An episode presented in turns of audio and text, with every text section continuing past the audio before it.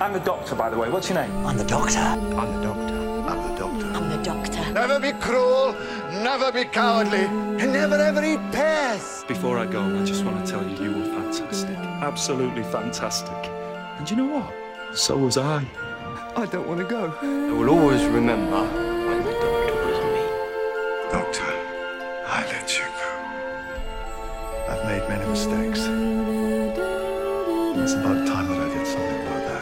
called the TARDIS, this thing. It's called the TARDIS. Tell me where I am. T A R D I S. That's time and relative. Dimension in space. The inside's bigger than the outside. It's bigger on the inside. Is it? It's bigger on the inside than it is on the outside. Hey, we got there! Don't blink. Don't turn your back. Don't look away. And don't blink. Exterminate!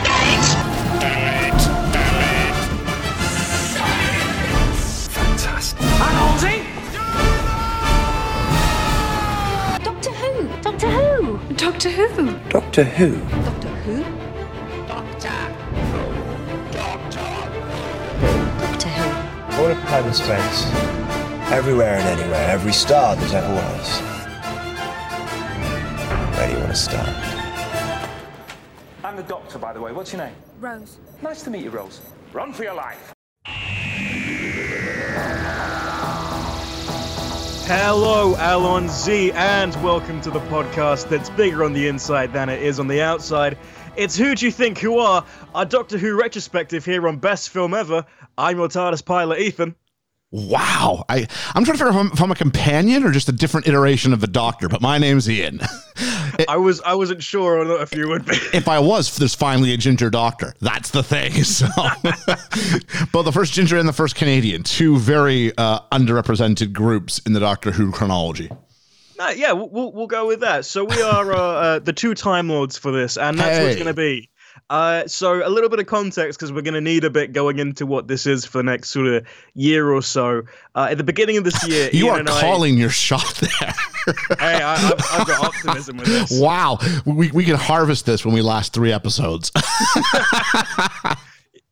So at the beginning of this year, Ian and I were like, yeah, we should do like a talk about Doctor Who or some point, like each era of the Doctor from one to thirteen, uh, and we do it in the summer. And then as we got round to that, uh, Jodie Whittaker announced that she'd be leaving the show in uh, autumn of 2022.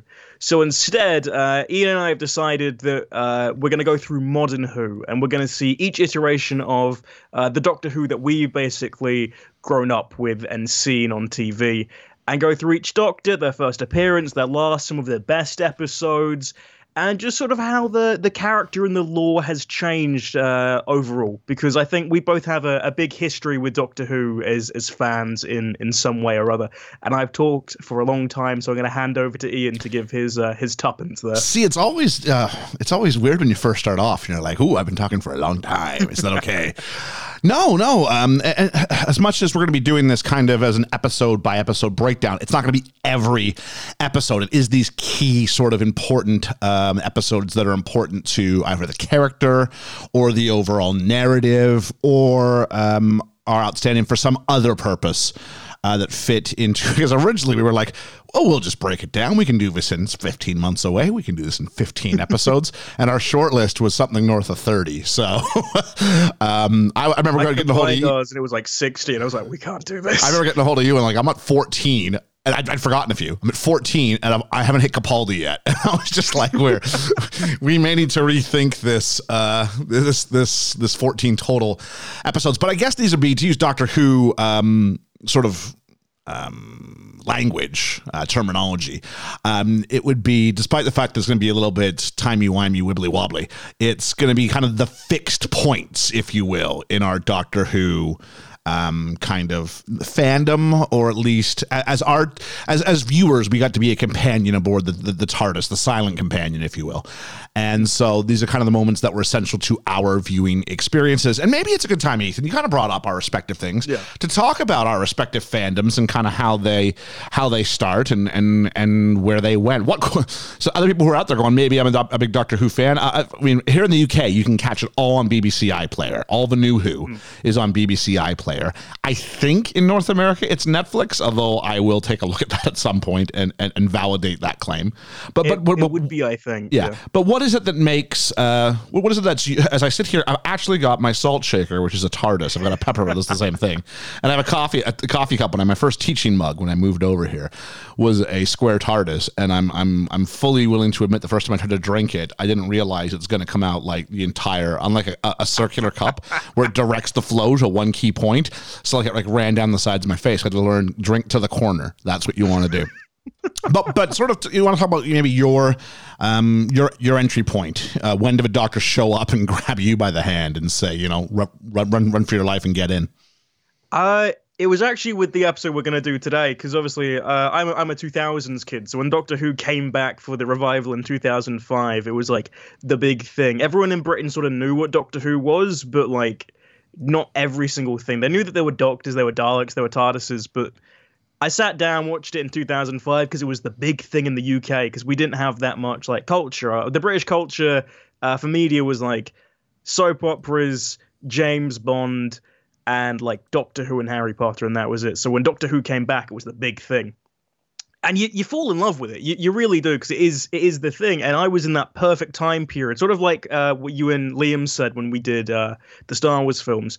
I was at the perfect age as uh, Doctor Who went on for through like most of my formative years from like 5 to 14, 15 it was it was the big thing. It was always, "Oh, did you see Doctor Who? Can you believe this?" So when each doctor changed, it was a massive scandal, like a massive thing in the country. Now it's kind of dithered, but it was that perfect point. Every birthday party was Doctor Who themed. Every kid got Doctor Who presents and like it was just it was there my entire childhood. yeah uh, mine um I'm, I'm, I'm a, a little bit older than you. I'm, I'm a generation up. Uh, I think I, I was probably too young to appreciate Doctor Who in the classic era because it ends around what, 85, I want to say? 85, 86? Uh 89, yeah. 89. Is 89 a TV movie? Uh I I want to think 85, 86 is the last uh, episode. I did have something down in the note here somewhere. Uh, I've been off the air since 89. Maybe you're right. So uh, I think. I think I was too young. I think I missed it. Plus, Yeah. the quality, it didn't have the hype machine. It was kind of, you know, it was dying a slow death uh, from, from all. No disrespect to the Sylvester McCoy fans out there, but uh, that seems to be more or less the. Um, the lineage of it. So I didn't pick up. I, saw. I remember the iconic shot of the of the of the phone booth, as I thought it was, hurtling through space. But then it got all like you know bad production value monsters, and I was just like, I don't get this. And then it wasn't until I moved back over to England and I was just moving over. It was right in the overlap between Tennant and Smith. I think Smith had done a season, but on like Watch or any of the uh, TV stations you get over here that, that play, you know, reruns of Who and whatnot, it was a fairly decent mix of Tennant and uh, Smith. And my first live episode, we'll talk about in many episodes from now, but it was Asylum of the Daleks, and that's kind of what kind of hit me. So, but so you know, my, my, my- we'll talk about a little bit more episode in, in our next episode where we talk about uh, a different episode. Um, but you know, my, my, my first experience was Daleks, and going, okay, who are these guys? Why are these so important? And they seem to be important. I was like, all right, and all this iconography, and so I became very Doctor Who obsessed. And unfortunately, it's right when Doctor Who kind of tipped the tipping point of being really cool. Yeah, yeah. That last- 2014 Yeah. is like really that point. basically the, the Capaldi handover, if we're being honest here. And there was something that was kind of lost in that as far as the cool factor went.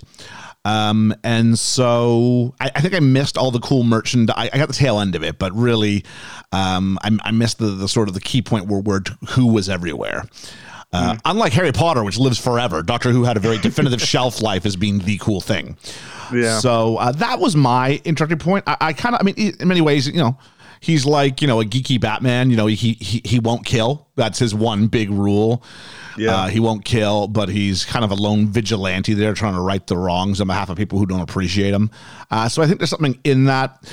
Also, you know, they tend to be big personalities, with which I could definitely resonate to. It was always the Doctor. It wasn't the monsters. It wasn't the companions. The appeal is the Doctor in all of his iterations, which is a wild concept to even sort of uh, grapple to begin with. So, uh, So yeah, I did take a look. It turns out that Doctor Who appears to be available for streaming on HBO Max in the United States. Oh wow! So watch your Friends, watch your Westworld, watch your Muppet Show, do all that stuff, and uh, and then and then continue on with that. That's where you can get your companion pieces.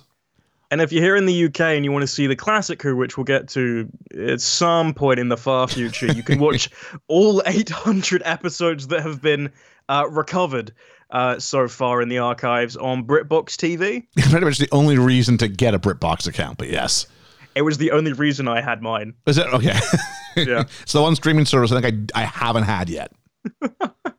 it's it's just Doctor Who for me, which is with the amount of episodes, I, I went for it. Value for money as long as you're watching it. So then, obviously, once I got to the, the that sort of thing, I then dove back in. At that point, you could watch the new Doctor Who on Netflix, and so I went back and caught up. Uh, and sort of, you know, so all my, all my timelines, it was very River Song. All my time, I had like three different timelines going on at once, all diverging onto one central point. So when I was at the height of my Doctor Who fandom, I mean, I was I was devouring a lot of Who, and like you know, if there was a Who episode on that evening, that was I was in a relationship at the time. That was our plans for that evening. We were Doctor Who was in the evening, and then what do we do to get to that point? But absolutely, uh, that that was what our Saturday night was sort of focused around. Uh, as as you know, Doctor Who manages to transform itself away from kind of a kiddie show into something a little more a little more mainstream, a little more young adult. And by that I don't mean young adult like Hunger Games. I mean young adult like into, you know, your 20s kind of thing. I think that teen into 20s demographic. So yeah. Mm. I, would say so. I think there's definitely there's an overlap with the internet culture as well for Doctor Who for a, for a period of time. Like your Twitter, your Tumblr, you get all of that. Like I, you grow up around cause fandom is right when when fandom becomes a big thing. It's right when Doctor Who's at its height of popularity. Mm-hmm.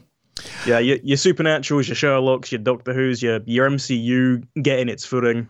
But even even the invention, or, or the invention, but the but the, the concept of the regenerative doctor, and then you get to choose which one's your doctor, and it lends itself mm. really well to things like Comic Con. It lends itself really, you know, sort of universes that are distinct to each doctor, but somehow do show some overlapping similarities, and those are really interesting as well. And some of the younger doctors, I'll say, uh, I think were highly gifable yeah, uh, yeah. In, in, a time when when meme culture and GIF culture is uh, is was rising in, in importance.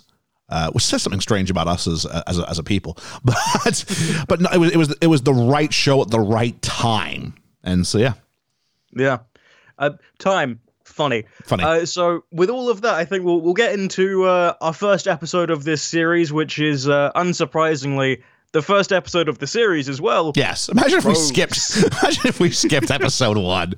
We're like, nah, we'll go. To, we'll go to the Slitheen episode. That that'll make sense. Yeah. Uh, but Rose, it's it's obviously it's the Ninth Doctor's first appearance. It's the first episode of the revival. It sets everything in motion for everyone who needs to know what the Doctor is or needs sort of yeah. a remembrance of what's going on. Uh, and I think it it does its justice because uh, the history behind this is obviously Doctor Who was a thing beforehand, 1963 to 1989, and got cancelled after its 26th season. It had the movie which I found out and I saw was in uh, 1996. Okay. With um, Paul McGann. Yeah. And uh, in the, the very late 90s, a TV sh- uh, producer called uh, Russell T Davies, who I'm sure no one's ever heard of and worked for this show, uh, starts lobbying to the BBC to try and revive the show because he was a massive fan of Doctor Who, just a massive nerd o- overall. And after like 10 years trying to get it, in 2002, they finally cave in and decide to discuss it.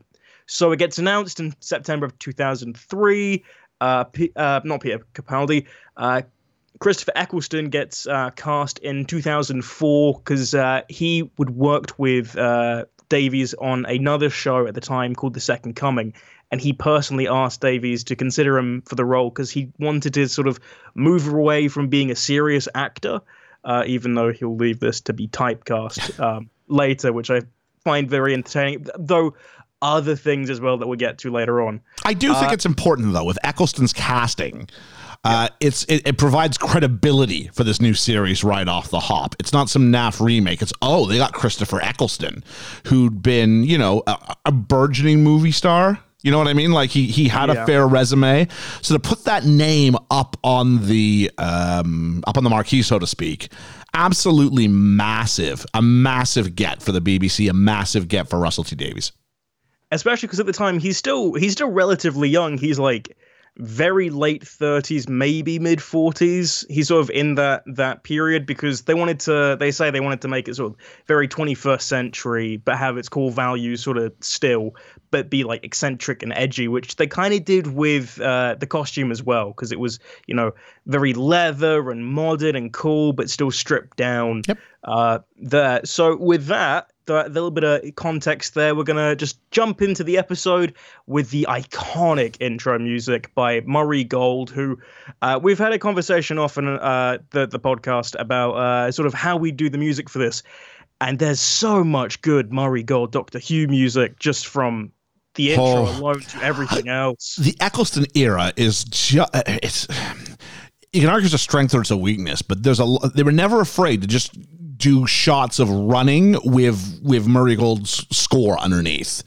And uh, they, they used a lot of it, and uh, at times it could be a little bit padding for time. Um, that's not to take anything away from the quality of the music, though, which is generally excellent. Oh yeah. So we have that. We get the silver logo of Doctor Who, uh, which I think everyone always thinks it's like yellow every single time, but this is their first season. They, Yeah. they go back at it. And uh, we go to the episode Rose, written by Russell T Davies, and we get a slow pan in space to show Earth, and it's rotating, and we zoom very quickly into the UK, into Rose's bedroom for a daily routine, and this brought nostalgia to me. What for This Google like feel- Maps? no, it's just a feeling of every Doctor Who season would have like some point where like we'll have we'll have the Earth, and then we'll just zoom straight in. It was like that Doctor Who comfort uh, opening. I think. I just wrote in my notes. I always wonder, and I still do, because there's a clear leap in production values when Steven Moffat takes over. Oh, now, I know it's not what it was back in the day. I know this is a massive step up, but I look back at the difference between Russell T Davies, and it's for the entirety of the run. Russell T Oh, yeah. Davies production values, and then Moffat and the first episode, which we'll get to. But I look and I go, what could Russell T Davies have done with A, the sophistication that the show's allowed to do at that point, but Hmm. B, um, with with the production values because this has got some warts on it, and um, but but this this opening smash cut is not necessarily it. Yeah, we'll go, we'll go to that one that I think you're talking about later, and I'm going to have fun with that. But we see uh, Rose Tyler, played by Billie Piper, who at this point in time had been a semi famous uh, singer, pop star. And uh, they chose her specifically because, uh, as a former pop star, they thought that uh, Billie Piper fit the bill perfectly as a sort of unique and dynamic partner for Eccleston because she's just the ordinary person who stumbles into extraordinary things and just finds herself there as somewhat equal. Yeah. Uh, hot take. I don't really get Rose Tyler. The writing helps me in the end get what the doctor sees in Rose Tyler. I never see it in Rose Tyler. I think it's it's one of those things because I do like Rose, and I think it's solely because of like she was all she was always the first companion, and she was there for for And a decent amount of time, and it's that it's that connection as well later on. I That think, might well. be the thing that you you never forget your first. And I saw a T-shirt once that says doctor, but I would also you never forget your first Yeah. companion, because hmm. for me that title is to someone else, and so Yeah. everybody gets compared to to to to to that person or those persons. And so Rose Tyler, you heard a lot about Rose Tyler, and I look back and I went, now part of it's the writing because the writing for uh, she's not written badly. She's not written badly, but a lot of the, the problem is a lot of the characters she has to interact with are yeah. especially in this episode.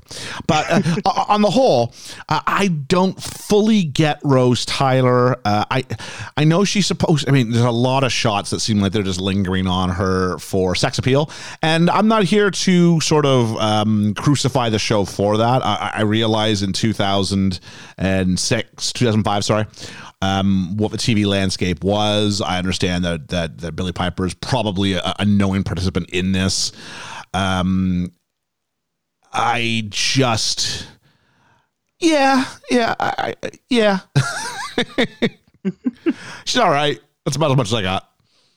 Yeah, so then from there, uh, we just sort of see the we see the rest of her day, and this episode uh, and this intro was sort of to present Rose from uh, our point of view for the audience, and because Davies wanted like the alien menaces throughout this episode to be easily mistaken for humans, so it's possible for Rose to mistake them, and we make the same, so we're in we're in her shoes.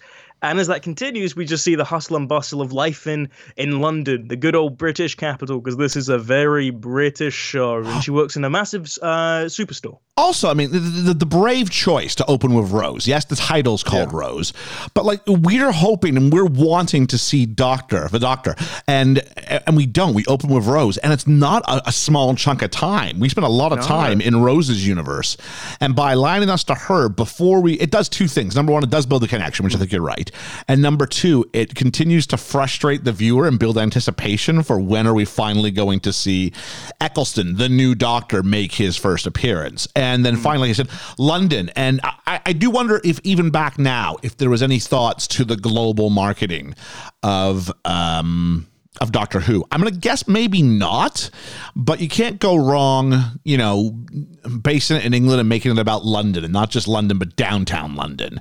And yeah, you know, Rose Tyler is is very much working class, but she does work in the hustle and bustle of London with all the iconic landmarks that are globally sort of easily recognizable and therefore puts us in, you know, really easy to comprehend no matter where you're from. If you've seen a picture or a movie or James Bond's London or whoever's London, it's it's it's, it's all the same things. Oh yeah, Yeah. and it, it is so iconic because that's what tourists always see. And like, oh, that's where the Doctor Who thing was, or the Harry Potter, or that. And Yep. it's it's easy, easy marketing. And uh, we see some more of her. We get to see her relationship with uh, Mickey, played by Noel Clarke, who we'll get into a little bit later. he he can dance and can chew a sandwich really poorly.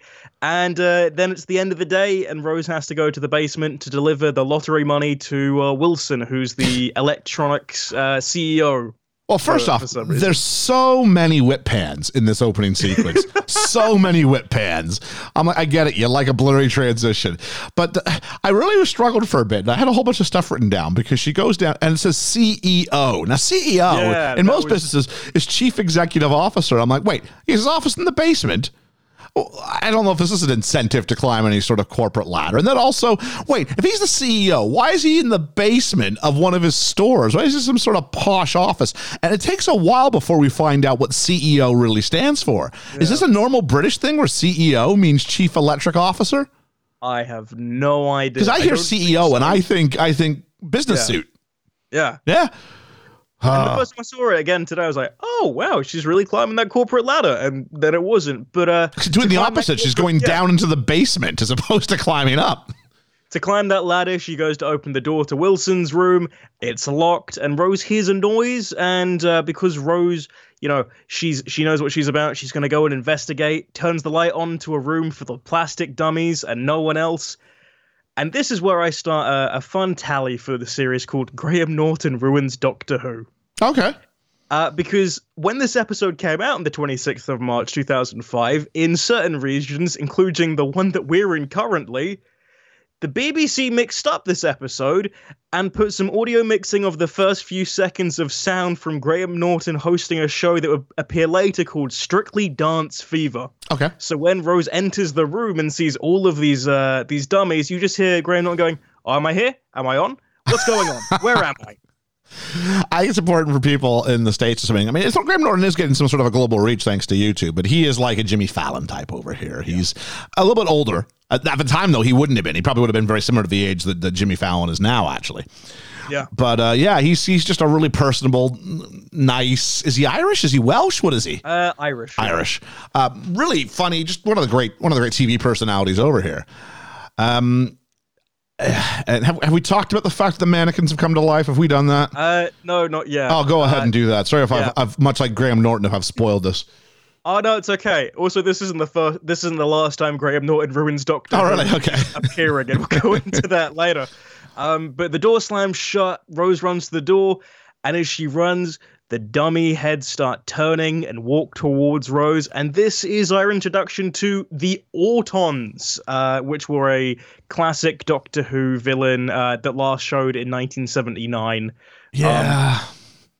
And this was done because Davies didn't want to create a new monster, and he was like, "Oh, the Autons meet the criteria of like human-looking aliens to get us further into that thing," and uh, these were difficult to film because the costumes were extremely uncomfortable for the actors and would break frequently during filming.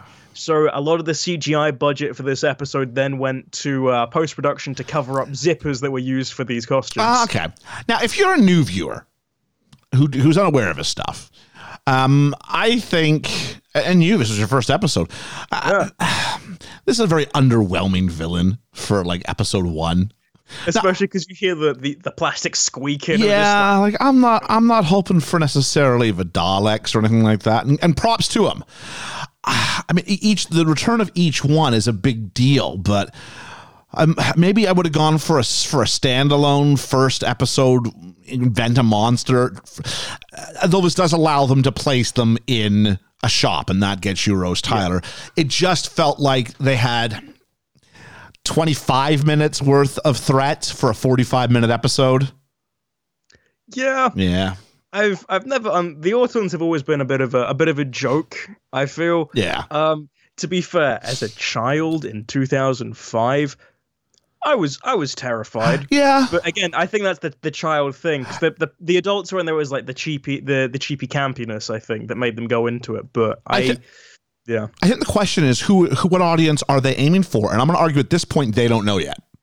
yeah, I'm going to argue at this point they don't really know. This this could be Russell T Davies going. I remember the classic show. I'm going to try and kind of go into that legacy, and not realizing that actually what he should be playing for uh, is people like himself who were younger, grew up with it, had a fondness for it. Now tweak that and make it accessible to me still in my in, in my in my years now. And uh, I think this is a, the first. It's really weird because by the time we get to the next episode, totally different tone, totally different Yeah. tone. This this bit here, I'm like, this is silly. And yeah. there's a lot of silliness in episode one. The episode, yeah, a lot of uh like actual professional reviews were like it's a bit too campy and and silly for for what Doctor Who should be, which. They'll they'll change that when Matt Smith gets there, but I, I think it's an interest it's an interesting growth I think for how the show is viewed as well. Yep. So uh, Rose gets a bit scared because they're all coming towards her. They go to lift their arm, and uh, an arm grabs Rose and tells her to run. And this would be Christopher Ecclecakes himself, Doctor Number Nine, as his entrance. And this was something that was hotly debated uh, because some people of the production team wanted it to be more dramatic, and they never got round to reshoot it because of budget. And uh, Davies then said, "Well, we've done this so it reflects Rose's point of view uh, instead of the dramatic entrance, as it would reflect the audience excitement instead because the Doctor's coming back." Yeah, I mean, I was sitting there. I've got the same note. Did we deserve a better introduction of a doctor than this? Maybe you do it where you cut from. Maybe you do a bit of cross cutting. So you walk behind. You get the black leather jacket from behind in the head, and then you get him walking, and you just keep cross cutting until eventually the first visual of the face is the. You can still do the arm. You can still do the pan, but Bill, it just felt anticlimactic that he just grabs her arm and says, "Let's go." By the way, I'm the doctor. It's like, I think uh, I think if you do it now, you definitely have it. You can tease it and be like, "Oh no, it's another one of the dummies coming to get her." Grabs her, and you look up, it's a human, and it's like, "Oh no, Yeah. it's our hero." in many ways similar to what they do at the restaurant with the champagne and you can kind of Yeah, go yeah. oh it's this or but it's just it was just this really weak grab arm pan over oh he's he's been he's been six inches to the right of the camera the whole time that's that's surprising for a sci-fi show. You wouldn't even try to do anything, and I, I, they're holding off. I, I get this; they're holding off on everything to make the first appearance of everything a moment, and I I appreciate that to some degree. And in same the same breath, I'm going. I think it weakens this moment uh, a little bit. Now, uh, we're supposed to us to Rose and her perspective is great. The problem is we know who the Doctor is. You know what I mean? Like this isn't a brand new franchise. Like at the very least, we know there's something to do with this. So I don't. It's not like a, a- a movie where I'm going, "Who is this guy?" and then I learn about him as Rose learns about him. This is something that I will have. Just the legacy of it, the fact that it is a reboot, um, wi- will have elements to it, and so I. I get what he's going for. I disagree with the effectiveness of his decision.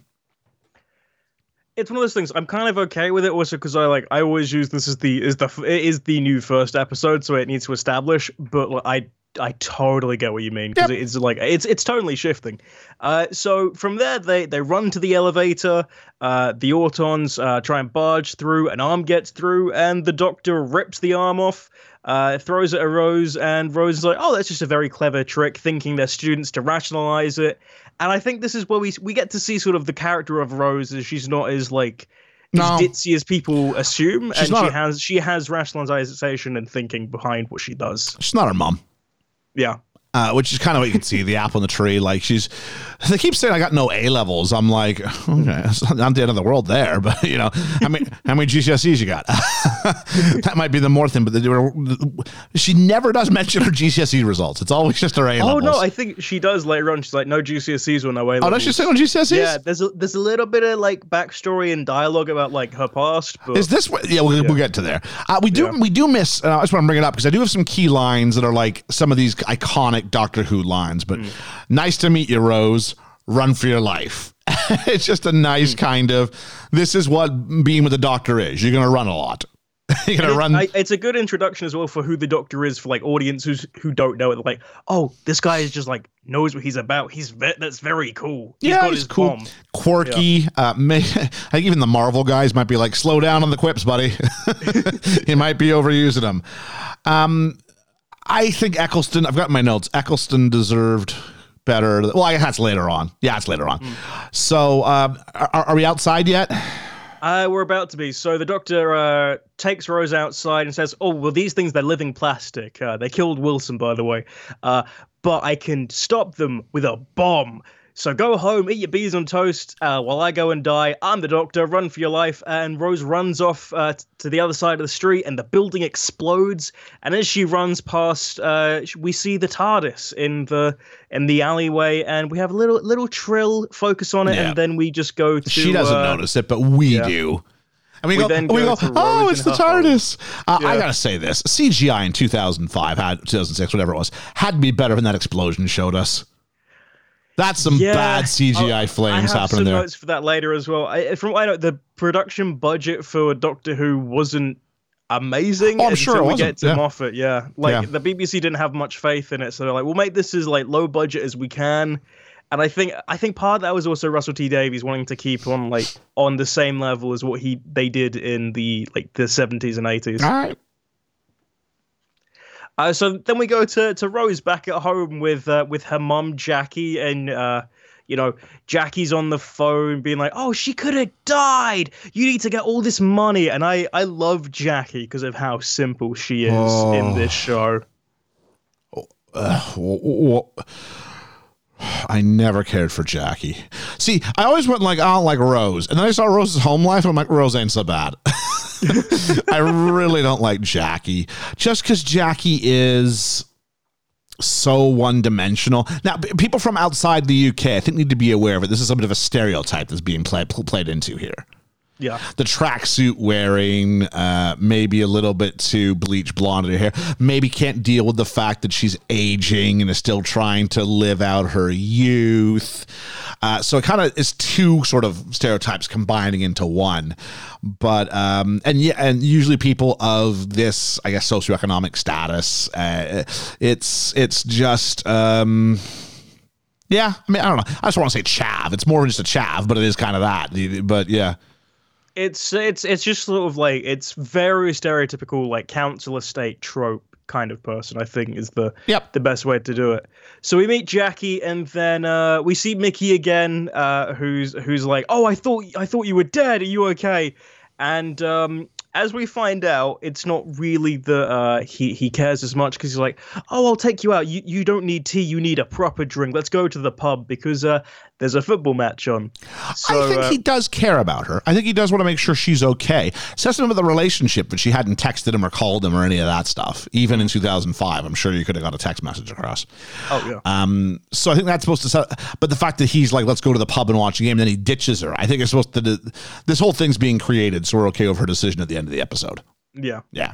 And this is uh, all done because uh, at the same time, Jackie's like, "Oh, you can try and get uh, five hundred pound with an interview with the Mirror. You can do this." And she's thinking more about money than Rose's actual well-being and safety. And Yep. this is this is all done uh, because um, Davey sort of wanted to have these characters to to make Rose real and give her sort of a real life. And because it's a working class family, uh, they hadn't actually seen that before in Doctor Who prior to Oh, this right? episode. Okay. Yeah. Uh, and also, something I just thought was funny. Mickey and uh, Jackie were originally going to be called Judy and Muggsy. He he could have been a Mugsy. I, I kind of like Muggsy just as that. He could have been a Mugsy, yeah. Yeah. And uh, after that, uh, Mickey uh, takes the plastic arm because Rose asks her to, and we get a, a bit of a bit of choke shadowing uh, with him pretending to be choked by the arm. He throws it into the bin, and the camera goes in, and we get like the sickest transition for 2005 as her uh, alarm goes on, flashes again, and Jackie just says, "There's no point getting up. You got no job." Yep. Pretty much me on summer holidays. well, there's no point to get up. Unless I do things like this. I had to get up today and watch some Doctor Who. So that was my uh that was my call to get out of bed around eight o'clock. So as Rose gets up, then uh, she goes to the cat flap because she hears it being opened, even though she asked Jackie to nail it shut. And it turned out she did, but they've just uh, mysteriously come out because someone's uh, smacking the door, and it turns out to be the Doctor yet again because he's looking for the signal for the plastic, but uh, it seems to be the Who are wrong the signal plastics? oh, everyone wants to be like them. Oh. And uh, she brings the doctor in because she needs to have a discussion about what's just happened. And uh, she tells Jackie, "Oh, it's just the Inquirer trying to discover everything." And Jackie tries to shag the doctor. oh. There's a strange man in my room. Yes, There I was going. You're kind of outside the room, dude. But yeah, anything could happen. So she basically throws herself at him. Uh, totally aware that her daughter's in the next room. You know what I mean? Like it's Yeah, I, I, very Jackie. it's very Jackie, but she Jackie's selfish. Here's my issue: Jackie's selfish.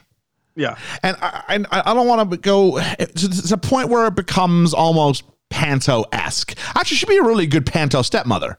Oh, yeah. She's not evil, but she is just ridiculously self obsessed and uh, and ignores her daughter's well being and all that stuff. And oh, there's a, there's a man. I must land him now. I will offer myself to him. Oh, I'm in my I'm in my dressing gown. Anything could happen. Wink, wink. Nudge, nudge. Pat the bed beside me. So which one he just goes? Was it is it is it no or I don't think Yeah, so? goes- he's like, no, and then goes off. And we get a bit more of the Doctor's character through this. Is uh, Rose is saying, oh well, maybe we should talk to the police, and she's she's like really really technically thinking about everything. He's just looking through the through the house, sees a magazine. He's like, oh no, that won't work. He's gay. She's an alien. Speed reads a whole book. Sad ending. Yeah, Tries to play I like cards, this. I like this when I himself saw this in in Men in Black. You know what I mean? Like I'm like, all right. But no, we get this. We, we sort of allude to him being able to uh, regenerate because he's like, oh, could have been worse. Look at my ears. And uh, then he hears Yeah. a noise and gets attacked by uh, the arm that's returned. And because of Mickey before, she just thinks, uh, she being Rose, thinks the doctor's playing around with the arm, but it flies and attacks her. This could have been a longer scene, uh, and they cut it. I'm so glad they did. I've gotten my notes. Eccleston deserved better than wrestling with a prosthetic hand. because it's right after episode one airs that, that we, we, we find out that he's only on for one season or one Yeah. series. Yeah. And I'm just going, you look at this and you go, well, no one, I mean, the guy deserved better than this. I got my issues with Eccleston in some places, but geez, you got to give him something to work with. So as this is going on, they're both wrestling with the with the arm to get it off of Rose, uh, and there's sort of a gag going on so that Jackie doesn't hear it and just uses her hairdryer. And uh, the Doctor just sonic screwdrivers the uh, the plastic. It disappears, and uh, he goes to leave, and he's uh, swanning off because he But- even goes, "This is me, swanning off." but there is a lot of shots of them as they wrestle this arm as well. Like they crash through the coffee table, like wrapped in each other's arms. There's a lot of sexual sort of chemistry foreshadowing kind of going on.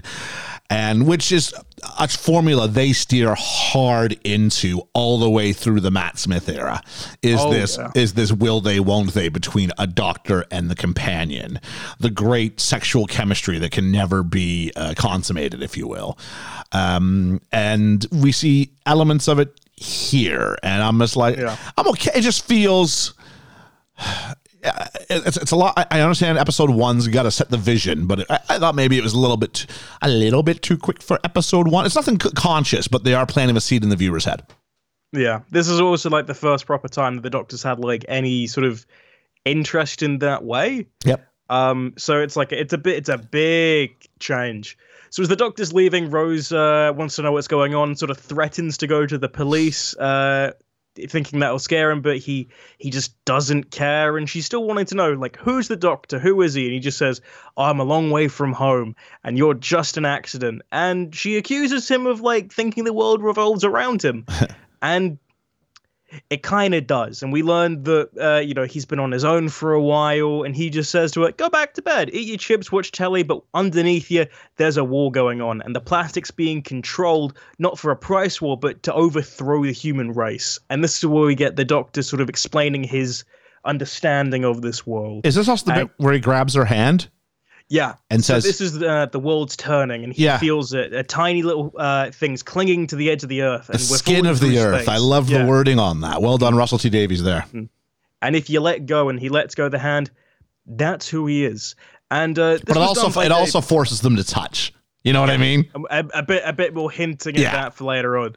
And uh, Davies wanted to do this uh, so the Doctor could realize that Rose has something to offer to his cause. So when they're holding hands and they're running and they're also uh, doing their moment of touching, that's when they're a team. It's signifying that they work together. And he's not asked her yet to join him, but the question there is beginning to uh, ponder for the relationship later on. Yep.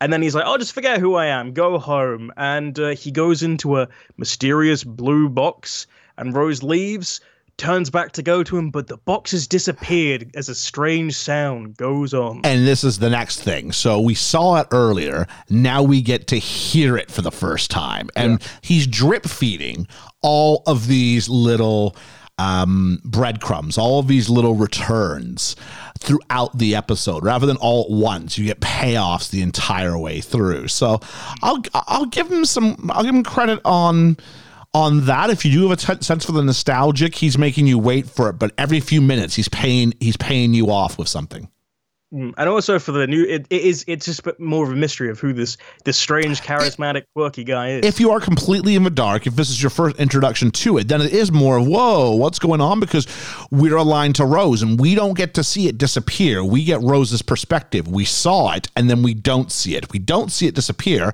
Don't know if you have the production values for that. But but but at the very least it was there and then it was gone. So we had to go, huh. So yeah. So yeah, then we go uh, back with Rose, and she's at Mickey's because uh, she doesn't want to see him. She just wants to use his uh, computer. To which he says, "Don't read my emails," and uh, which is like a cu- a a running theme for uh, for Doctor Who, like through its years of, "Oh, don't read my emails, don't read my browser history." Yeah. Uh, um. Yeah. Um. I mean, it's, it's it's amazing how today she'd have her own. Probably she'd do it on her phone. yeah. Yeah. Or, or you wouldn't have to go see someone on their old CRT monitor with a big tower. That's pretty much was was definitely my setup. Yeah, Um, same here. And uh, she uses like the, the the massive box computer to to search uh, the most basic key terms like doctor, blue box, living plastic, and then eventually typing in Doctor Blue Box, she finds a website uh, with uh, Nine's face on it, and it's uh, do you know who this is? It's always Doctor Who, Yeah. and it's some random guy Mickey drives Rose to the internet I man's want house. I want to think it's Clive. Clive, yeah. Yeah. And it's it's lucky this is also in London, not like anywhere in the world of seven billion people. In In doc- the in- in- next to In it. Doctor Who, it's always in London. For a guy who's got access to infinite time and space, he spends a lot of time in 20th century or early 21st century London. So yeah, Mickey stays in the car because like he wants to sh- seem all cool and, and protective, and she goes to the door. there a kid really is no reason for him not to go in, except No. for except for we need the side plot to happen. Yeah. Um, And the kid says it's uh, one of Dad's nutters. She meets Clive, And uh, even the wife is sort of compu- confused that like Rose is a she, Yep. which is like you know the, the running theme of oh he's a real big conspiracy nut. And this is where we learn that the doctor's popping up all over the place, and it's always the doctor. And he's theorized that it's sort of the name is an inheritance, and there's uh, sort of passing down from genealogy because we see a photo of the doctor's face that uh, was on the website, and it turns out it was when JFK was shot. Yeah, I, I, J, JFK shot, and there he is in in, in the crowd. Mm. He's there in the crowd. We then go to uh, another tragedy, which is uh, in 1912, a photo of the doctor with a family who didn't go on the Titanic uh, before it sank. And then we go further back, and it's a drawing of him uh, in 1883. I want to say it's the uh, it's an eruption of uh, one of the volcanoes. Sure. I believe. Yeah. And uh, as we go through, like, oh yeah, it has to be just a massive family thing because there's always the same person. Well, actually, he does say this one's yours, right? Yeah. And so I think the idea is that there are several different faces that do show up, but it's the same faces that show up. It could have been better done if we'd had a couple, like maybe there was a pile that he threw to the back that had, you know, Tom Baker's or or Colin Baker's or, or, or someone else's, Paul McGann's, but someone else's. So we, the idea that you know, here's the reason why I think it's a lineage, but the you know, so there are several faces that reappear, but this one's your one, right? And she went, yes. Um, I was sitting there going, how's he done all this? Because he's just regenerated, according to what we find out. But then again, it's the idea being that, you know, this version of Eccleston could go back in time and take the picture of it now we see now. It's out, you know, the whole time travel paradox, Yeah. different directions, yada, yada, yada. Um, yeah. I like to think um, that all those were taken uh, when he disappears, like at the end of the episode, and he's like, and then he comes back and says, "Oh, this can also go in space." yeah, maybe. Because for, Yeah. for all we know, that was six months apart. Yeah. Yeah. So there is the thing with time travel movies where all of a sudden they disappear and we treat time both with the time travelers and where they've come from at the same rate. And it's like, no, no, you can go back to literally any moment you kind of want. Oh yeah. The key thing is not over traveling and going back too far. So you're confusing people. But yeah. Um, that's, that's, a, that's a, a fallacy in time travel movies and, shows in general. Uh, this one, I I think I'm okay with the, the rules as they currently sit. Yeah. Yeah, yeah. For Yeah. for now, I think when we get to some older doctors, you might you might disagree, but I, I'm still trying to figure some stuff out. Yeah. Uh, so then Clive was like, "Oh, but he always has a companion," and to those who have who have already watched the show, they'll be like, "Oh yeah, he does have a companion." Sarah I Jane wonder Smith. Who it is? Yeah, Sarah Jane Smith or Dodo or any of those people. And he's like, "It's death." And then it's that that whole thing of if the doctor's here, that means we're definitely in danger. It's really interesting to see someone who sees him as a harbinger of doom as opposed Yeah. to, you know, the positives we usually hear. And it's I think it's that thing as well as like obviously this is a very different tone and the the the era is very different to like what we've seen in the classics as well. Like he's not celebrated, but he's always been like a pioneer for for good in some way. So seeing him being lauded, especially on the planet he loves, is like this totalitarian like bringer of, of death and destruction. It's it's interesting as well as that being the introduction that we get to him for the first time as a new viewer. Yep. Uh, and then we're back with Mickey. He's sitting in his car, and Oh, uh, he gets eaten by a wheelie bin that burps. uh, I, I, I, had that as a line because I couldn't be able to describe the entire thing. But uh, Davies uh, said that he had trouble coming up with how Mickey was supposed to be captured by the Autons and the nesting consciousness in the car, and he decided that a plastic Beeliwin would work because Wait, b- did you say Beely win? Yes. a, a plastic wheelie bin uh, would work because it was instances like that, that of Doctor Who making the ordinary scary, and that's what made this show unique. Why is this I'm the gonna challenge that. Why is this the only piece of plastic that's affected in that neighborhood? Why isn't every piece of plastic in the house affected? Why is it just why doesn't the plastic of the computer go ahead and eat Rose Tyler and Clive? How does the wheelie bin know that Mickey's important? I want to say it's because it like I think doc- the Doctor says like a bit earlier, like it's imprinting because you've been with the Doctor. Right. So why doesn't the computer in Clive's house eat them both? I have no idea. Yeah. I want to say it solely because the, the, the, their plan later on like is that like Mickey will ask questions and that's how they do it. But So the it's very very loose. the first, I mean, he's a damsel in distress. They've just flipped the roles here. Um, the bit where he's touching the wheelie bin and it's like all like stretchy, like almost like some animation from a video game that's gone wrong, and it's all oh, it looked terrible. And you can see the green screen. Oh, the like, green matting- screen the is matting kinda blur around him. horrendous. I've gotten my notes. Mickey's not dealing with a green screen wheelie bin. It's uh, and then and then the belt cute for me now. Oh, but the belching, I was fine. And then when it burps, I yeah. went, "This is stupid." Because you can see it is literally like mm. someone just like lifted it, let it go, and then recorded. And it's. I always hate when things burp for no. It's always, always like a weird trope that I've always. It's just hated. the idea that it's over. Yeah. Yep, that's our joke. It's it's done. They're finished. Yeah, and then we just go back to, to Clive after that, and he's like, "Oh, I think he's the same man. He's immortal and an alien." And then Rose is like, "Cool, I'm going back to the car." She thinks he's a nutter, says it to Mickey, and Mickey is just Shiny. plastic, Yeah. very shiny. He's um, I don't know how Rose didn't notice something. This is the thing, because this insults your intelligence, doesn't it? Yeah. Because we're told Rose is smart. A whole point of this episode was to go, Rose is smart. She didn't notice anything about the students. But you can't look at your boyfriend and go, something's different about you. Yeah, Yeah. I've I've never understood that one. If it was But we get Jackie, the- fine. Jackie wouldn't notice. I wouldn't expect Jackie to notice. Jack, Jackie's too self-absorbed to see, but Rose, like, yeah. Uh, and we get the my favorite line of this episode, which is when they're talking about what they should get for food, and Mickey just goes, "Pizza, pop, pop, pop, pizza." I'm so glad I have a pop filter right now.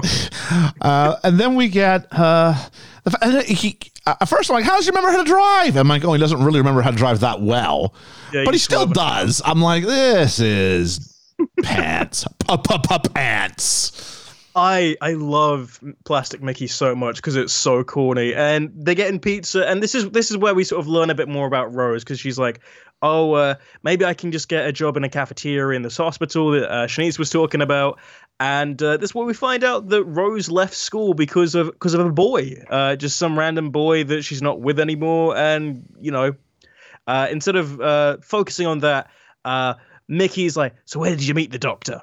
And Rose doesn't really want to talk about it, to which uh, Mickey's reply is just, you can trust me, babe, babe, sugar, sweetheart, babe. I, it's so corny. I kind of just love it Yeah, so I, I don't mind. What's his name? Noel Clarke, is it? Yeah. Yeah, I don't mind Noel Clarke's performance there. It's all right. I don't like Noel Clarke very much in general. Yeah. th- Uh, before, bef- this Yeah. is before anything came out. I didn't Yeah. care from that much. Um, fun thing, season one, at least with companions that we see for, th- for this show now. Yeah. Oh, Mickey's not written very well. Mickey's not written very well at all.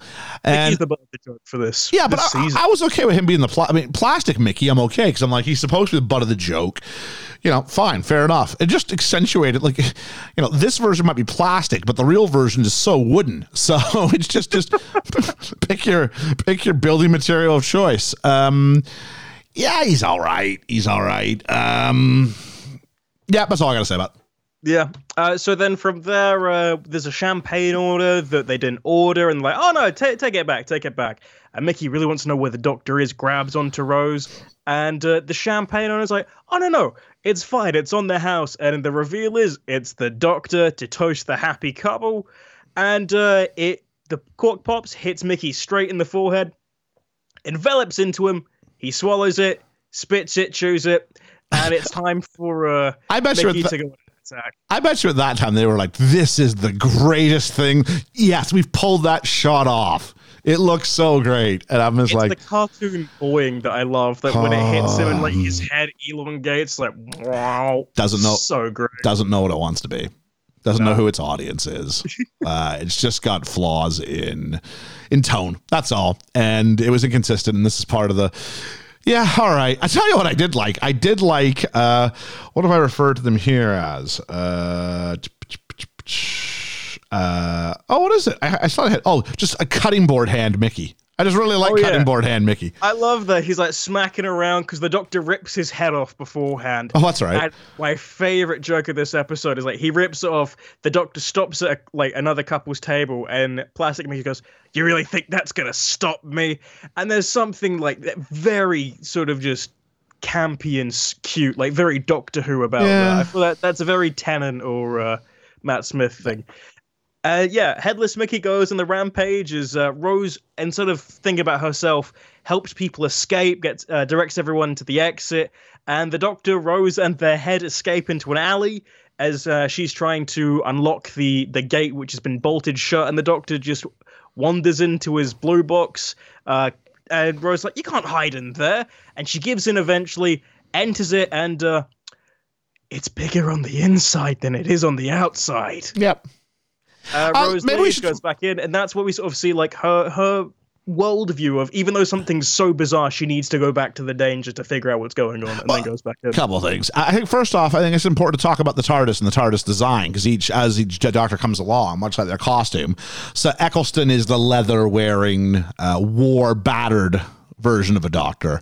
Yeah. Um, really, maybe our most. Um, antisocial isn't the right word, but the, the guy who might push you away type of doctor. Uh, and the leather sort of represents that, and his w- very plain, not overly ornate costume represents, I think, that side of him. Uh, we, al- we also have a, a TARDIS that's um, not very ornate. It's got elements of, I don't know, the, the girders inside kind of look like trees. I don't know really how to describe it. Um, Yeah, it's sort of it's like a metallic forest almost, like Yeah, a that's a good way to great a great tree. Yeah. Because it's what it's very it's very empty as well. Yes. Like from from the main point, it's very spacious and just. I think that also shows the kind of like where he is as well at that point because he he's very empty and He's like, lonely. He's the last of his Yeah. kind. So how do we accentuate that? Lots of open space, make him look small. Hmm. Yeah. Uh, and then I call BS that she would run all the way around outside. If, if I think someone's coming to kill me and it's about to knock down a door, I'm not leaving. I'm not leaving the uh, TARDIS. But I guess to hit home for any newbies, it really is small on the outside. It really is big on the inside. There it is. And this, then we get the, the whole reveal of like uh, the interior of the TARDIS. Like like we said, very very beautiful, and like the lighting for that is really nice. And it's uh, you know she says the ship's alien. That must mean you're an alien. And we find out, yeah, this is the TARDIS, the time and relative dimension in space. And uh, Rose starts crying. Uh, the Doctor thinks it's about uh, being in the TARDIS, but it's about Mickey and uh, he didn't even think about Mickey at all because uh, he was like didn't really care if he was dead or not. And Rose like, I need to talk to his mum. You've forgotten him already, and he's just melting on the TARDIS because the plastic Mickey is already melting. And the Doctor, instead of like caring about Rose's uh, sort of human emotions, like okay, I've got to follow the signal of plastic, leaves the TARDIS because it's smooth location. And Rose isn't uh, entirely understanding the concept of what the TARDIS can do just yet. No, again, you got to drip feed the, these these things uh, as we go along. Uh, she asks if you're an alien. Why do you sound like you're from the north? He says lots of planets have a north, lots of countries have a north too. Might I might I say? But north of uh, England doesn't sound like the north of Canada. I can promise you that. Uh, yeah, so they go looking for a signal. Um, he pushes some uh, buttons. Um, he goes, okay, I think we're good. He goes to outside. She starts freaking out, going, no, you can't go outside. And then finds out, oh, we're by the Thames. And her first question was like, "Oh, do we fly?" It's like, "No, it disappears and reappears." So we get a bit more of that drip feeding. Uh, we learn why it's a blue box because it's supposed to be a disguise uh, to look like ni- 1940s police phone booth. Yep.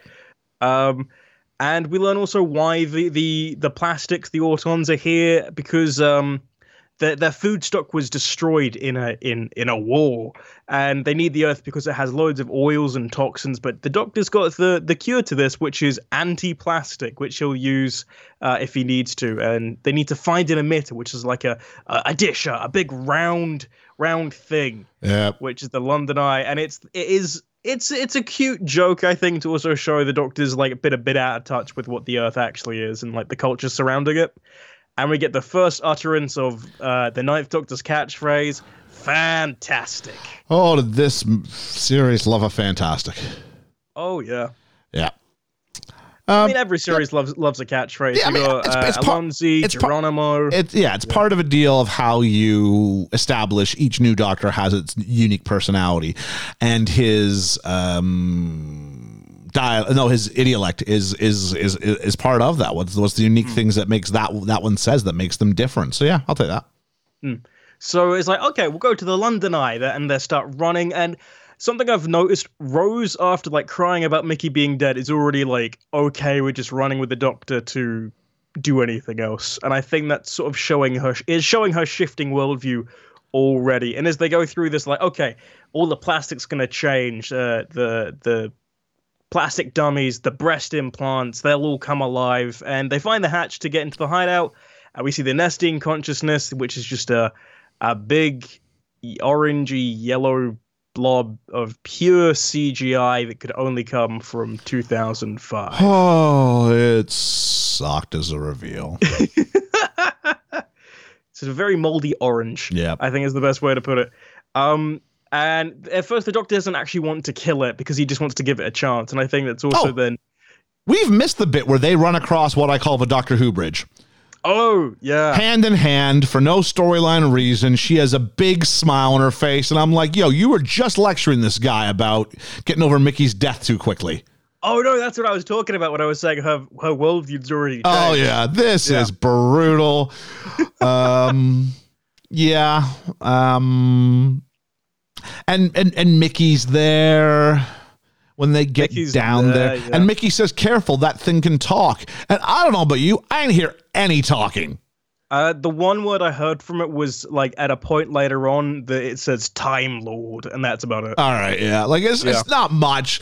Like I was expecting like a proper conversation to take place, and it's just the doctor doing the bit where his dialogue tips you off what it must be saying to him. yeah. Yeah. So the doctor gets the audience with an Nestene consciousness, and uh, he's like, "Oh well, you should just you know shunt off. This is an invasion. You don't get any rights here. And these people, they're capable of so much more. You just need to go." And while he gives his big speech, the Autons sneak up on him, and they find his anti-plastic, and they've also taken hold of the TARDIS. And we find out that uh, he fought in this same war that wiped out the uh, the Nestene consciousness planet and he couldn't save their planet or his. And at the same point as everything starts to uh, build up and the, the thing's about to go, Jackie decides to go in town to do some late night shopping. Yeah. And everything is like on. What, and the electric where is she going is for this? Because in this country, everything closes at 5 p.m., it feels like. I have, I want to say it must be like, yeah. It must be like one must specific shopping center because I tell you what, there's been back home and here. Back home, everything's open until nine. Every shopping mall's open until nine. Most of the shops open until nine. Here, it's like five o'clock. London. Shut it down. It is London. Things in London shut May, like okay, maybe yeah. nine ish, ten ish. But yeah, this country's just weird. Yeah. Yeah. So uh, everything's booting up, and you get one massive piece of uh, lightning electric. And if you told me that that was from like a YouTube video that someone just implement, I would have believed you. It's the Yeah. electric effects is about to get real, real 2005, and I'm not holding it against the show because that's the but it's so funny to see now. And uh, the beam is transmitting to all the the shop dummies, and they all start moving. And thankfully, Clive is there and gets shot. Yeah. He's the first victim of the Autons, which I think is also very like the the look on his face as well. It's like it's already begun, and he knows what's happened. And this is someone who actually dies thinking the Doctor's at fault for this. Yeah. Death is death is his companion. There Yeah. you go. Uh, so then Rose and Mickey go to escape, but they can't because the stairs have gone. The, the Autons are back at Jackie's Mall starting to shoot. And uh, this is where Rose gets her courage to save the Doctor and save the day because she's got no GCSEs, no A levels, because but she got the bronze in the gymnastics and uses that to swing on a chain, knock an Auton off with the anti-plastic into the Nestene consciousness, and it saves the day. And I think it takes more time for her to do that than it did for the amount of time that they're actually alive, which I love because it was the weakest invasion ever. All the Autons lose control. The day is saved. Mickey Rose and the Doctor go to the TARDIS, and that probably took more time for me to explain than Yeah. uh, actually show. He takes the death of a living plastic really quite easily for someone who later Yeah. on would, would, would mourn something like this. Yeah. He wouldn't even have the anti-plastic in future iterations. Uh, it was a strange one, but of course he is a guy who is a little bit more. A bit more jaded at this point. His well. code is a little bit wobbly at this point. Um, yeah. So I just got my notes. Hey, flip phones. Remember flip phones? Because they're all phoning each other on flip phones. I had a flip phone. Yeah.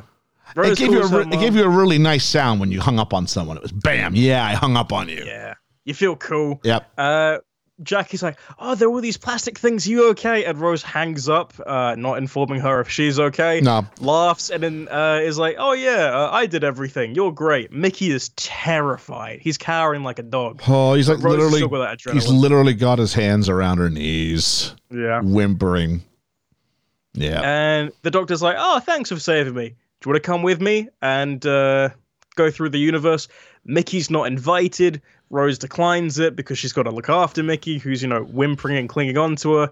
The doctor leaves disappointed, and God knows how much time for him There- passes. but there's a real quiet moment of poignancy when he turns her down. Like he looked because he, cause he's alone. He's alone, and we don't maybe don't appreciate it as much at a time because we don't know the fullness of his story. But there is, and it's well done. And this this episode doesn't give Eccleston much chance to actually act, but when it does, he's he's pretty decent at it. Yeah. Uh, and then he reappears after some time. It's like, oh, did I mention it can go back in time? Rose thanks Mickey. He asks for what, and she says exactly. Runs off to join the doctor. Oh. that's the end of the episode. As the theme music plays, and it's like this weird slow motion run thing. Yeah. Oh, this ending sucked. Actually, there's a smile as she just runs, and this Yeah. felt like it was a felt like it was a nine year old running into the. T- oh, this sucked. this was so bad. it's very cool. Oh. Even if you had her like run in and go, if she went, thank you, have her run to the TARDIS, look back and go, thanks, Mickey, for what? Exactly. Close the door, hear the sound, it disappears, and we get, he goes, you know, where'd they go? And that's it. Like, you can have your joke, you can have her run, but it doesn't come off as lame as this did. Oh, that was the hard part. Was out of the whole thing? I'm just like this. It, it kind of ends on a weak note for me. Uh, but that was that was me. Yeah. But yeah, that's that's the first episode of Rose. I was going to say, what did Of you think of Rose, it's it, the first episode of Doctor Who. True. The Yes. first episode of Doctor Who, Rose. Uh, I was going to say, what did you think about it? But I think we got your Well, I- sort, of, sort of your opinion there. I did a look and on the IMDb. IMDb gave it only a seven and a half as the average rating, Wow. which is actually quite low compared to some of the rest of that series. I think I'm probably on that note where I'm going. I probably go a little bit lower than seven and a half. I probably go more like um, six and a half, seven. Um, But it had to do a. It's really hard because it has to do two things at the same time. It has to world build for everybody, but especially for new viewers. But in the Yeah. same breath, you have to pay off the legacy with these little reveals and Easter eggs as you go along. Um, I think as a result of doing these, the villain's not interesting. I, I don't like. I mean, it's really hard. Look at all the characters you got to create. I don't like Jackie. I don't like uh, Mickey. I'm not supposed to like Mickey, but I really don't like Mickey. Um, I don't know who the Doctor is yet. Uh, actually, out of all the characters in the first episode, I like Rose the best, which I'm probably supposed to because it's called Rose. Uh, I'm not the world's biggest fan of a Doctor at this point.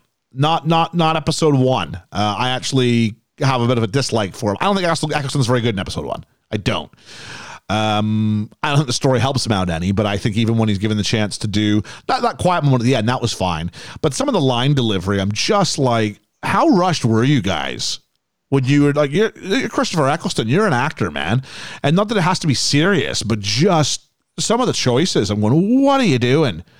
So overall, everything I love about Doctor Who, this doesn't do. so um yeah, maybe it was the hard part. If I'd started with this as my beginning and it developed into Tennant and Smith, I probably look back with this with a bit of nostalgia, the building blocks of it all. I think That's- because that's me. I got the end of Tennant, beginning of Smith, which is arguably both actors' high points in the role.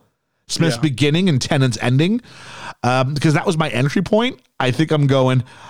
Uh, yeah, I think uh, uh, it just felt it felt cartoony. It felt silly. It didn't know what it wanted to be. Now, thankfully, it does. Obviously, as a, as someone who becomes a big uh, Doctor Who fan, um, it does fix this. It does fix this massively. But at this time, it was just a little bit too you know what? It's it's it's a wheelie bin that burps when it when it when it eats Mickey. You know what I mean? That's what this episode is. That is the the key image from this episode for me. So it doesn't it doesn't have the charm. It's trying to do. You can do camp, you can do silly, but you better be charming. And it didn't have the charm when it did it. So that's my issue with it. Uh, I, I'd say that it's it's the it is the wheelie bin stuff. Like I've never been a big fan of the Autons. I th- I think they appear at some point for the Twelfth Doctor, and if they did, I've completely forgot. But I know they appear again, and I just they're never threatening. They're always they are like a big joke thing. Like, but, at, like yeah. At any point, did you feel the Doctor was really in any sort of danger? yeah. Or No, Mickey or anybody is like, okay, it's the plastic Nah, man. Not, not yet. Not for the first episode. I think because I'm gonna I'm gonna give this a really weird comparison of Star Wars: The Force Awakens in the sense that you have a big history of people Yep. who have already been a fan of it coming back to it, and a load of new people who haven't seen it before, and it's their jumping on point. Yep. Like this is both a, a continuation and a and a reboot. It's not a bad comparison. I think The Force Awakens definitely definitely pulls that balance off a lot better than this does. Um, Yeah. You know, they didn't have to look at the distance and go, what about that piece of junk over there? Don't take that. It's the TARDIS. That would be, maybe that'd be all right. Um, yeah. Um, I think, I don't think this is very good. I'm probably being too generous because I'm, but I'm being generous based on what I know it grows into, and that helps. Yeah. And even the Eccleston era, I'm not crapping all over the Eccleston era as a whole right now because it gets, by the time that first series ends, it's in a very good place, I think. It's just, I have no idea what was going on with the pilot. I don't know if they shot them all and then released them all. I don't know. Uh, They just didn't know what they were doing yet, which is really interesting because it was Russell T Davies doing the writing on this one, as well as being the showrunner. Like this is the vision, and the vision thankfully gets tweaked. So I'm all right with that. I think it, it it does everything it needs to do, but like there's there was a lot of space for I think a bit of improvement. But I think that's also due to uh, I want to say confidence too. Yeah.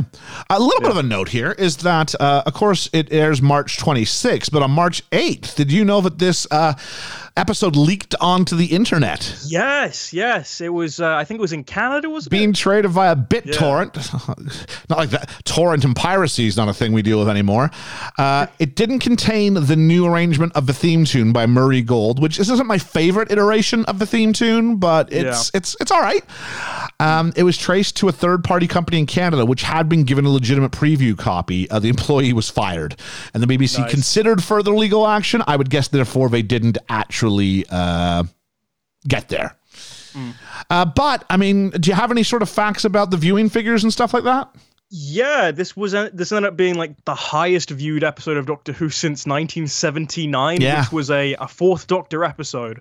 I want to say it's like 10.5 million. Ten or point eight one, something. yeah, yeah. Wow. So, um, and then uh, I, I got a couple critics if you're so inclined. Oh Uh, yeah, go ahead. Harry Venning of a Stage said, uh, praised Davies' script, particularly for taking it seriously and making it scary.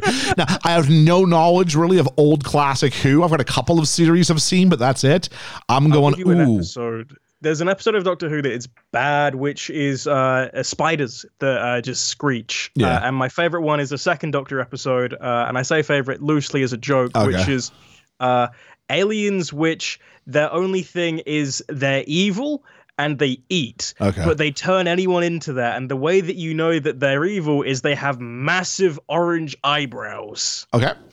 Um, Bad. so yeah um i mean i some of the ones i'd seen because they used to have some classic who on netflix as well but i saw some of the like the real like like like serious ones like where like the creation of a daleks and stuff like that. We're like oh, okay this actually means something obviously.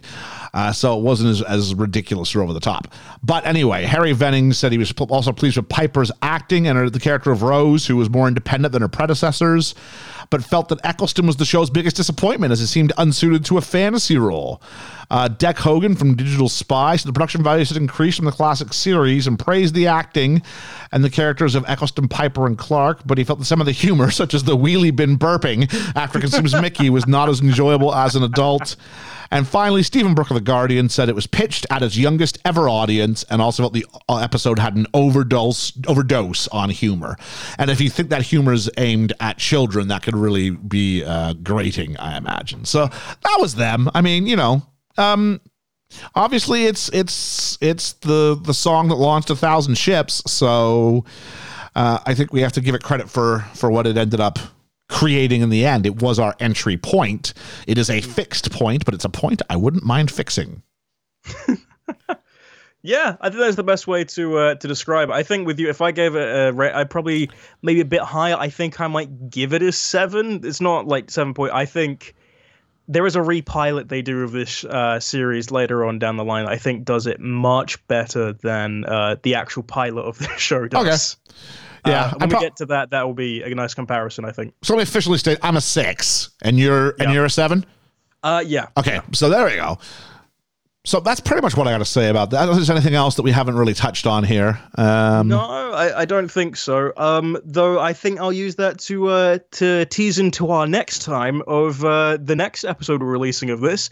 You very briefly mentioned uh, your first ever episode of Doctor Who had to do with uh, the Asylum of the Daleks. So why don't we just go to the first appearance of the Daleks with another Series One episode, Episode Six, Dalek. Yes, a, a, a, a good a good way into the first series Yeah, at this yeah. point. So, are the teething problems gone? We'll take a look at that one. This is the episode that when I was five years old, I had to stop watching the show for two years because it terrified me that much. Oh, really? Okay, So- excellent. Yeah, I think it'll be, it'll be cool to look back and see if it actually was as terrifying or like I was just too too baby brained. Nah, looking forward to it. Should be good. Yeah.